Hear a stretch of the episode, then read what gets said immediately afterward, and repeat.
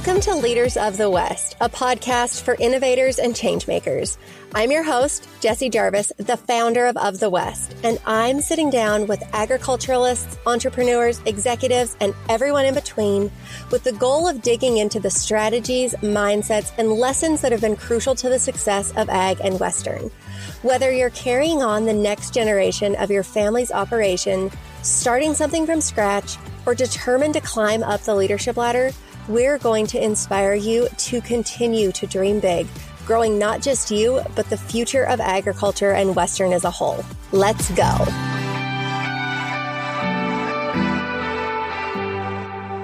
Welcome to today's episode of Leaders of the West.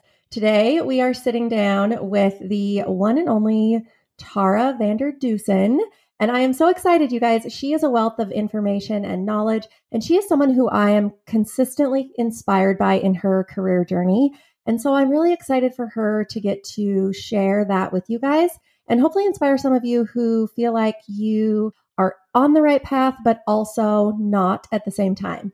So, Tara, can we get started by having you tell us a little bit about your career journey and then your background as a dairy farmer? Yeah. So, my career journey, I'm excited actually to talk with you about this today because it has been a journey. And where I have ended up now is probably not what I would have expected when I like graduated from college. So, yeah, I'm a fifth generation dairy farmer and I grew up on my family's dairy in New Mexico. So, born and raised in New Mexico in the Southwest went away to college to get my degree in environmental science. And while I was there, I started dating my husband, who is actually a dairy farmer just down the road from my parents. So when I graduated, I moved back, got married to him, and moved on to his family farm. And that's where we're, we currently are still at. We dairy farm with his parents and several of his brothers and their families. And I actually used my degree. I was like one of those few people that actually did use my degree. I became an environmental consultant for dairy farms throughout New Mexico. It wasn't necessarily what I expected to do when I got that degree, but it fit really great with my background and then um, with, you know, just the degree choice I had. And so I did that for about 10 years. And essentially, what I did was I helped dairy farms with environmental regulations. That's like the simplest way to put it. But it was anything from water conservation to manure management to soil health. And I spent a lot of time like sampling water, sampling lagoons, analyzing data. That was like my full time job. And then about seven years ago, when my daughter was, my oldest daughter was pretty little, I decided to start sharing online. And it really was because I was seeing so much misinformation in all of those like mom Facebook groups you think of. And a lot of it was about dairy and dairy's impact on the environment and all these things. And so I decided to start sharing. And it was kind of weird because I don't work with cows like at all. Like I don't have like a traditional job on my family's dairy.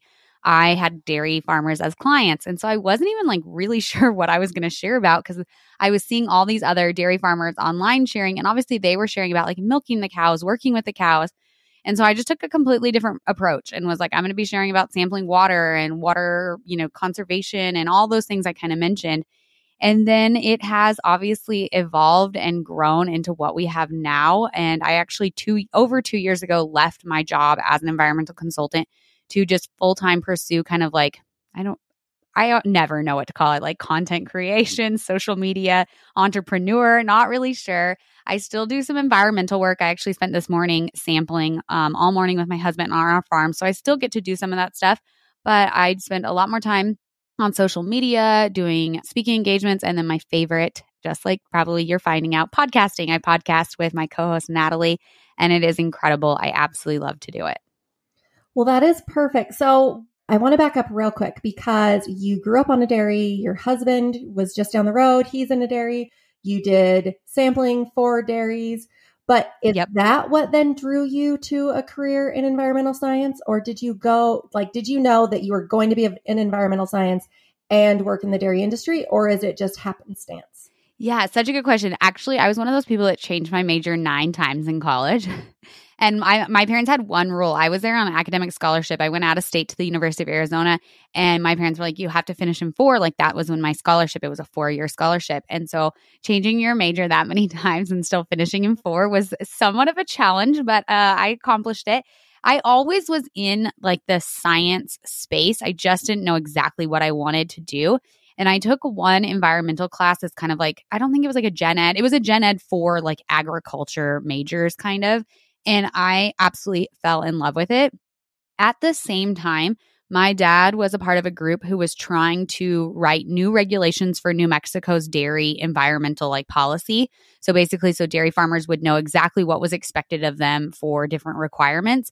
And I went to some of those meetings probably my sophomore year. And I just remember being like, you guys want the same thing. You both want to protect groundwater, you want to protect soil health but you guys are not talking the same language. Like you're you're coming at it as like very opposing arguments even though you want the same thing. And so obviously like very formative years in my career. So I don't know. I feel like the seed was planted then that like I would come back and kind of be like that liaison. And that's exactly what I was. It was a liaison between my clients, the dairy farmers, and their regulators at the state and federal level. And I just, I really loved the environmental science degree. I, it's a really long title. It's actually soil, water, and environmental science. And then I focused in policy and law and soil chemistry. And just if you listen to all those words, there was a lot going on. And if I think now, like looking at it, like obviously I'm a very like multifaceted person with lots of interests. So I loved that we were doing like law some days and we were doing, you know, soil chemistry another day. And it was just like all encompassing. For a while, I did think I would take my degree and actually go to law school because so I took my LSAT and all of that. And there is not a law school in rural New Mexico. So I had to make some tough choices once I graduated. And I can't tell you how glad I am that I did not go to law school and that I started working and just like pursuing my career, pursuing my passions. Like I'm exactly where I'm supposed to be. So you talked a little bit about it, but for those who maybe aren't super familiar with environmental science and environmental scientists, what exactly did you do? So you talked about being a liaison between your clients and, you know, the government, state and the federal level. Is that the traditional route of an environmental science or kind of paint us a picture? Yeah. So when I got my degree, I remember like some of my girlfriends in college being like, I don't know what you're going to do with that. And it's so funny now, like 15 years later, like lots of companies have an environmental scientist either on staff or hire like a consultant. Like there's tons of industries that need an environmental consultant. So post college, I remember like jobs, you know, you could have gone and worked for like a, a big company like out of Dallas or, or, lots of places. Dallas was kind of obviously in the Southwest, kind of where I wanted to be. Um, but you could have worked for a company that, you know, did consulting for, you could have done like oil and gas. You could have done, you know, pretty much everything I feel like needs an environmental scientist. I know a lot of people do like park service. There's tons of different options, whether logging, um, mining, I went to school in Arizona where mining is huge, and they have a lot of my uh, degree work was in like how to use the dirt you pull out of the mine and like what to do with that. Like, how do we make sure that we turn that dirt into something useful, like be able to grow plants on it again? A lot of environmental science is involved in wastewater treatment plants. Not everyone's favorite topic, but obviously something that is uh, needed everywhere in the country. And so a lot of work there. And so it really, it was like all over the place. You could do a ton of different things. And I think that's why the degree path was like as broad as it was, is because they wanted to give you kind of a taste of a few different things so that when you got to the next level, you could take that and kind of run with it. And so for me in the dairy space, it was representing, like I said, clients and sampling their water. So making sure they're protecting groundwater, making sure they're not over applying nutrients onto their crops. Like that was more my area of expertise. They have to have a permit to be able to milk cows in New Mexico, and it's an environmental permit. So making like, you know, applying for their application, taking them through that process and then working with NRCS too, I filled out a ton of EQIP applications for my clients, help walk them through like the EQIP process at NRCS and getting them funding for different environmental projects. And so, kind of that was the direction I took with it. So, I feel like for people who maybe know you but don't know as much of you on the career side of things, I don't necessarily think it's far off when I say that people probably don't envision you as an environmental scientist and that's not because you are a woman, but it's just because with all that you do when it comes to sharing online, co hosting your podcast, speaking, which you haven't talked about yet, but that is something that you are also really well known for. You know, that is really, really inspiring because you are using your degree to do all of that, but not in the traditional route. So, how did you make that move from the traditional career path to what your career looks like now? Yeah, that's such a good question. And it's funny, when I made that transition, I felt a ton of imposter syndrome and just felt like I was like giving up what I had like worked really hard for, right? Like I kept telling my husband, like, I'm not like I won't be an environmental consultant anymore if I quit my job. And he's like, just because you change career paths doesn't mean like it discounts, you know, your 10 years of work in that field. And so I had a ton of like, I really, really struggled with leaving my job. But it's crazy how much of your life's journey like leads you to where you are now, even though it may be something unrelated, completely different. And, you know, for me, I get to like bring it over into conversations that I have online with people, helping explain what dairy farmers are doing to be more sustainable, or bringing it over to the podcast and we get more like technical areas. And so it definitely, I still use it. It's just in a different way, I guess. Well, and one of the things, like I alluded to earlier, and you haven't talked about, but I'm going to get you to talk about that, is your speaking career. So, one of yes. the things that I think that you really stand out about is how much factual knowledge you bring to the table because of that experience and that you know sector of your education if you will. So can you tell us a little bit about how you got started in your speaking career? And will you also mention a few of your speaking accolades? Because you've got plenty yeah. So um, I feel like when you first start sharing online, this was my experience, but I think it's similar for a lot of people. You really have no idea where it's going to take you or what's going to happen or like the doors it's going to open. And I feel like you kind of just start becoming like a yes woman, like just saying yes to different opportunities and figuring out what you even like or where you want to go with things. And I remember the first time I spoke, I was like, this is it. Like, this is what I want to do. I want to get on stage. I want to engage with people. I want to have that time after you get off stage where people come up and they're asking you questions and you're just very, like, it's very engaging in conversation. And I, uh, yeah, I fell in love with it. It is very, I take a very fact based approach to all of my sharing, whether that's speaking or on social media. And I mean, in a lot of ways, I think it served me. In other ways, you know, uh, sometimes I have to remind myself to be like more relatable and less fact based, like where I share the the information. But no, I do really love to speak, and it has opened up some really cool doors in that way. I've gotten to speak at the Forbes Ag Tech Summit, which was really cool. They wrote up an article about the panel I was on and talked about dairy farming in Forbes, which just felt like so, you know, I don't know, really powerful that like you got to bring dairy farming to people reading a magazine like Forbes. Um, I got to be on a panel at the UN FAO, so the Food and Agriculture Organization on food security.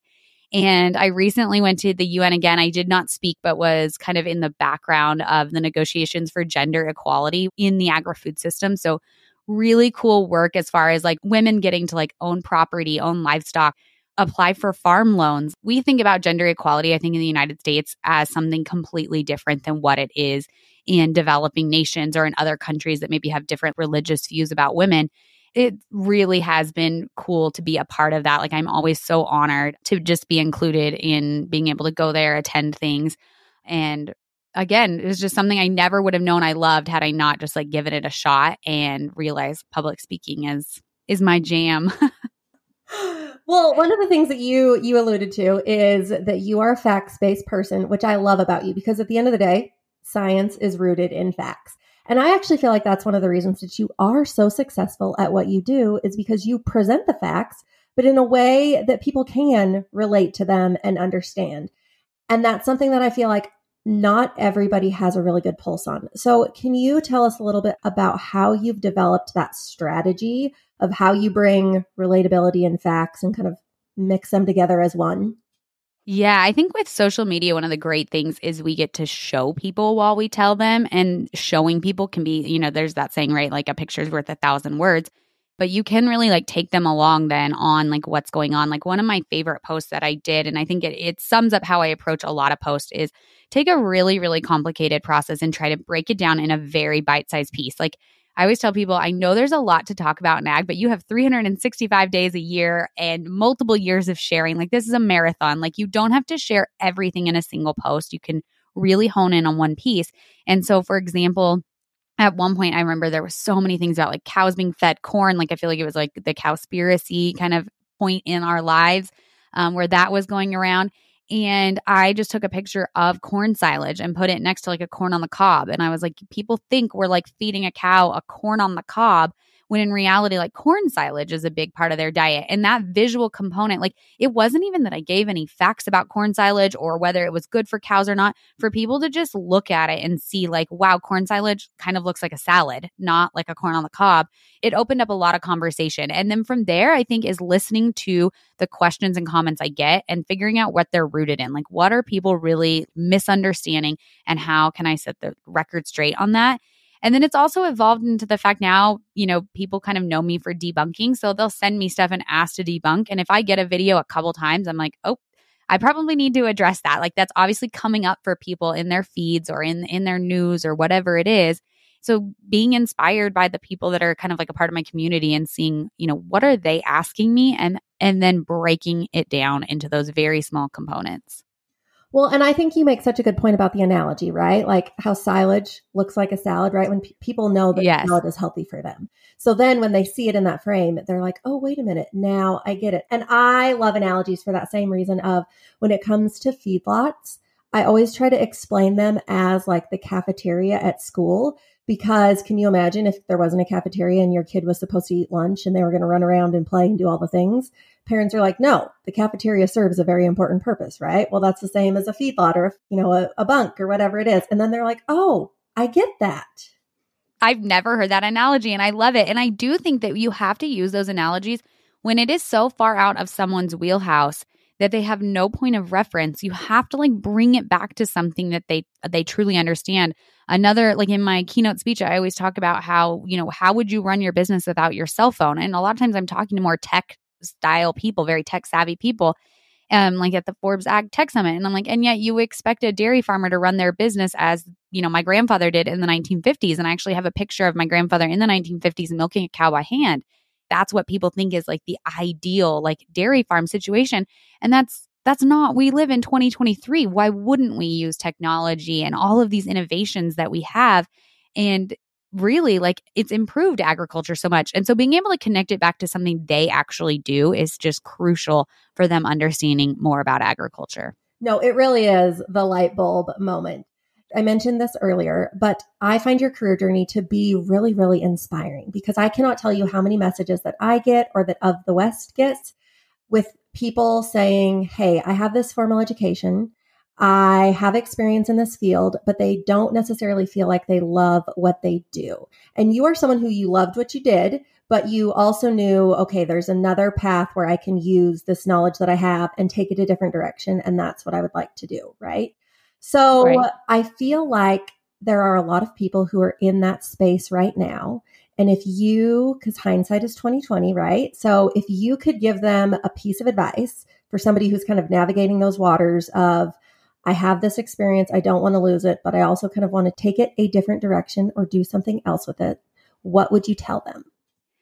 Such a good question. I feel like one of the things is I tell people like don't get too stuck in like your ways of what you're doing. Like when I graduated from college, like I said, I can't I don't even know. I mean, maybe there was some influencing or people sharing on social media, but there was barely Instagram.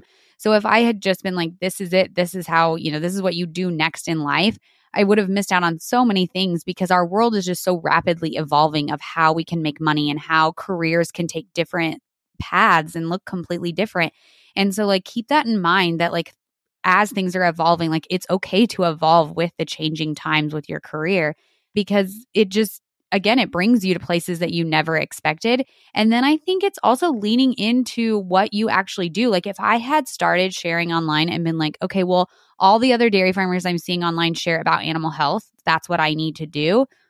That would have never worked for me. Like, and so I re- just I remember being so self-conscious about sharing because I was like I remember not I still to this day don't know what to call myself on social media because I'm like I'm not technically a dairy farmer but if you are from a, someone from the city and you see my page you're going to be like this girl's a dairy farmer. Why why isn't she telling anyone she's a dairy farmer? And so don't get like wrapped up in like what everyone else is doing or or how you don't fit some mold because the mold I didn't fit like I I don't work with cows. I don't want to share about animal welfare. I wanted to share about sustainability. And like long behold, now, you know, seven years later, sustainability and, you know, climate change and cattle's, you know, impact on the environment is like what we're all talking about. And so the fact that I leaned into what kind of like was my unique experience, I think is what drove my success online. And I think that's really similar, whether you're sharing online or pursuing some other career path. Like what is unique to you is what's really going to drive your career forward because it it's at your core like what sets you apart and makes you different than like the other people who may be in a similar situation. So if you love what you do or even if you just like what you do but you know you're being called in a different direction like it's okay to like leave behind what doesn't serve you and bring along what does. So for me i loved the science. I loved the facts. I brought that along the rigid schedule of like working for a consulting company you know having clients that was just no longer serving my life of where i wanted to go and so i, I let that go and I was sad. Like, obviously, you were letting a piece of your career go. Clients that I had had for years, I had worked up. I was earning like the most commission in my company for clients I had brought on. And I still like to let that go felt like if I had decided the next day, like, or the next month, oh, never mind, I made a mistake. I want to come back to my job. Like, I wouldn't have been making the money I was making because I, I had to let that part go. But it was the right decision. It was no longer serving me for where I wanted to take my career. And so it's okay, I think, to like, like I said, just to move forward with where where you're being called. Do you feel like you're naturally someone who is a risk taker? Do you think that that plays into that at all? I would think yes. I I don't know if you follow along like on with enneagrams at all, but I'm an enneagram 3 and I I've gotten like I am really loves the enneagram, but essentially threes like live in the future of what's going to happen like next. And so I I don't know if it's risk or just that I'm always like what's happening next? Like what are we doing next? Like I have a hard time celebrating wins because as soon as I hit it it's like what's next for me? And I have to kind of and Natalie's a 3, my co-host as well, so we both have to like rein each other in because and be like celebrate this one win. But it does make me I think it makes me take more risks because I'm like well we got to get to the next spot.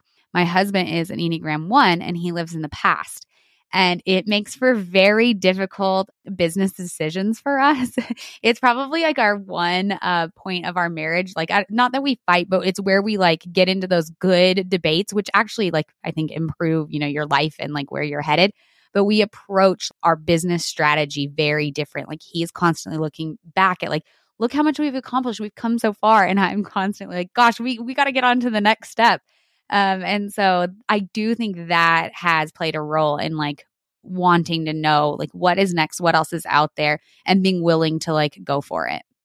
I love that. So you mentioned Discover Ag. Let's talk a little bit about that because obviously the listeners that are tuning in now are podcasters, and you guys have a very very actually let's just call it wildly successful podcast called discover ag tell us a little bit about it for those you, i'm sure everybody knows about it but if somebody happens to not know about it now they have the opportunity to Oh, you're so kind. No, Discover ha- Ag has become my co-host and I's like baby. I'm sure I keep saying Natalie as if everyone knows her because I feel like people do, but Natalie Kovarik is my co-host. I think you're going to have her on the podcast or she already has been on. So we started our business together at the end of 2021 and we created an online course called Elevate Ag where we help farmers and ranchers share their stories online and really love that business and started a podcast to really sell that course and, and interview people. We interviewed you, like founders of companies, and like how they use social media to drive their business. And last summer, we just realized like, while we love that, we love sharing on social and helping people do that. At our core, the reason we started sharing was to tell people about agriculture. And so we made a massive shift at like the end of last year, beginning of this year to lean all in into Discover Ag, which is what our podcast is titled now. And we share with people about agriculture. And what we do is we cover the top three trending news articles in the ag and food space and kind of just give our perspective, our personal and our professional experiences on things from a farming and ranching background. And then Natalie's a pharmacist. And obviously, we've talked about my background. And so we kind of get to bring that into this science based approach of like breaking down agriculture for people. And it goes to something you said earlier. Like for me, I don't want to convince people to eat a certain food or do something a certain way. What I want to do is present all the facts to them and let them decide the best decision for their family, their budget, their lifestyle. And so that's really what we try to do on Discover Ag is like you see something crazy in the news, we'll break it down. We'll try to give all different perspectives. Sometimes we're a little biased, but we do try to give, you know, different perspectives on things and then let people, um, you know, make the decisions that work for them. So if you guys are not already tuning in to Discover Ag, you should be. Type it in, go subscribe, go follow. It's a really good show. You guys are going to love it. Okay, so Thank I want to get to the rapid fire round. These Okay. are not necessarily rapid fire answers, but they're the questions that we ask all guests. And that first one is going to be what is the best piece of business or personal advice that you've ever been given? Oh my goodness. I know you were going to ask me some of these, but I decided I was like I'm just going to come in fresh and like see see what how it, how it rolls. Um no, the best piece of business advice or personal advice I've gotten is probably about the change. Kind of what I was saying like that if I like there was no even Instagram influencers when I, you know, graduated. It, it's the changing piece. Like don't get too stuck in your ways. Be willing to change, adapt. Um, you know, I even think about it in the form of, you know, Instagram. I remember when Reels came out, I was like, no, I don't want to do it. And like now, almost everything I share is Reels. Like, just embrace change sometimes and see where it takes you. Um, and it kind of goes to even like how I said, like saying yes to public speaking. Like, just be willing to try some new things, do something new, and like figure out what you really love. Uh, I feel like we tell kids to like follow their passion out of high school and college, and like I didn't know my passion would be public speaking. How like would I know that really being that, you know, I didn't do public speaking in high school or even in college. Like be willing to like try things. It's like you don't have to know your passion the second you graduate from high school or graduate from college. Try things, be willing to change with it and then like you will figure out what you love very quickly. Okay, that that might have been like the moment right there because change is something so so important especially in our industry because things are ever evolving and if we want to continue to feed a growing population, obviously change is a must. Absolutely. Okay, so if you could give people any words of wisdom and you knew that they would take them to heart, what would it be? So my favorite quote, I'm pulling it up. This and this may be for me, but I I love this. It is a quote from Coach Carter, the movie, and it says, "Our deepest fear is not that we are inadequate. Our deepest fear is that we are powerful beyond measure. It is our light, not our darkness, that most frightens us. Your playing small does not serve the world. There is nothing enlightening about shrinking, so that other people won't feel insecure around you." And I think that is my thing. Like shine, be who you want to be, be as big as you want take up the space you want in the world because really incredible things will come from that like your voice is needed what you have to offer the world is needed and so that'd be my my biggest piece of advice is is be you be as as big and loud and and incredible as you want to be Oh, that is a good one. We're definitely going to have to cut that one out and and make it a quote card that people can share because that is a powerful one. yes it's so good Final question, if you could go to dinner with anyone, dead or alive, who would it be? Oh, I knew I forgot about this one. I was going to like really think about it. Gosh, this is such a hard one cuz I don't even know. There like there's so many people for so many different reasons, but being that I think if I said anyone else, my co-host would probably kill me right now. I actually think for both of us, if we could go to dinner with anyone, it would actually be Mike Rowe right now. We love his podcast. We love his TV show. If you know about Discover Ag, actually behind the scenes, we've been working on a docu series that would pair with the podcast that would take people out on farms. We've filmed one episode and we're getting ready to film the second episode in Montana. And so I would just, it would be so, I, we both would love to pick his brain about podcasting, pick his brain about his TV show, um, and just like, I don't know, just really love him. Like it, it, he just has such great things to share and um, what he gives to the world. And I think he really supports ag and blue collar jobs. And so I picked Mike Rowe. Okay, well, for those of you who were listening to Natalie's episode when it aired, Oh, is that what she said? She said that Mike. She said micro. I told you guys if I said anyone else. Well, that tells you guys what a good pulse those two have on one another. They're basically like sister wives. Yes, we do uh, try to keep a really good pulse on where each other is at. You know, that's something we, I mean, this is a business style podcast and we didn't talk about having a business partner, but I have very, very much enjoyed having a business partner. Um, and I could not have picked anyone better than Natalie. And I am, I will definitely text her after this and say we said the same thing. Okay, so you actually bring up a great point that we didn't talk about, but because you mentioned it, let's real quick because we've got some extra time. Let's talk about business partners. That Mhm. can be a really, really great opportunity, or it can be a really bad opportunity, obviously, depending on who you are partnering with or kind of what the dynamics are. You and Natalie have a very successful partnership across multiple different venues. What is one of the things that you think has been crucial to your success? I would say what's been crucial to our success is leaning into our own strengths in all the ways we're similar. I think people see that a lot online as like, oh, it makes sense. You guys are really similar. We have a lot of differences about ourselves, and we really, really lean into those differences and don't like double check each other. So, Natalie is absolutely the creative. And if she feels really strongly about something creative, I will flat out say, I do not feel strongly. So, if you are feeling a pull one way or another, take it and run with it.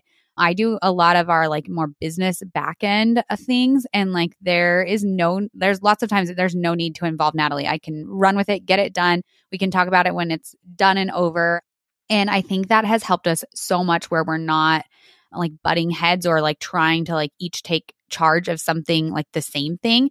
And then really great communication. Like there's times that she feels really strongly or I feel really strongly. We just say it and are really honest with each other. And I wonder if sometimes it has to do with our distance, like we are, you know, thousand miles apart, that we have to communicate. Like we are constantly communicating on our phone, our text. Like we don't just run in each, into each other at the office, right? Like we have to make a real point to like schedule time with each other, you know, get together and hash through things. And so I think that communication piece as well is really, really crucial. And and just the fact that we check in with each other that we're on the same page. Like where is our passion right now? What is what's really driving us? And and just kind of keeping that on pulse for each other of like where are we at and where do we want to move? Well i had originally asked you guys to be guests individually on the show because i wanted our listeners to get to know each of you in these different areas. And i did promise you guys that you would come back on the show in the future as your duo. So maybe that's the topic that we can dig into is how to have a solid business partnership relationship. Oh, that would be such a good conversation. Um, would, we both love business. We're kind of, I feel like business geeks in that way that we would, we would love to come back on. So anytime. Oh, well, thank you so much, Tara, for sitting down with us today, taking time, sharing your wisdom and your knowledge to people, especially those who are kind of trying to chart those what would you say turbulent career waters or just uncertain career waters so yeah um, good choice of words i like that i know that your wisdom and knowledge is go- definitely going to give them some peace of mind and put them at ease but real quick i know that people are going to want to keep up with you so where can they find you online yeah. So if you are obviously podcast people, Jessie's already said, I hope you go follow us over on Discover Ag and give us a listen if you haven't. Um, if you are on social, you can find me at Tara Vander Dussen on all the social channels. I hang out primarily on Instagram and LinkedIn. And actually, my husband is over on Facebook. We share together over there in kind of a different format. So you can find us there too. Perfect. And we'll make sure to link those handles in the show notes as well. So they'll be easy for you guys to find. And then, last thing, if this episode was helpful for you guys, it could be for someone else. So do us a favor share your biggest takeaway from today, pop it up on stories, tag Tara, tag of the West, tag everybody and anybody, and then be sure to hit follow or subscribe so that you never miss an episode. And with that, we will see you guys back here next week. If you loved this episode, do us a favor and share it with someone else who might find just as much value in it as you did. We're on a mission to continue to grow and strengthen the future of agriculture and Western industries, and you spreading the word helps us make more of a positive impact. It also makes a big difference when you take a minute to go rate and review the show. We can't thank you enough for listening, for sharing, and for loving Ag and Western as much as we do. We'll see you back here for our next episode.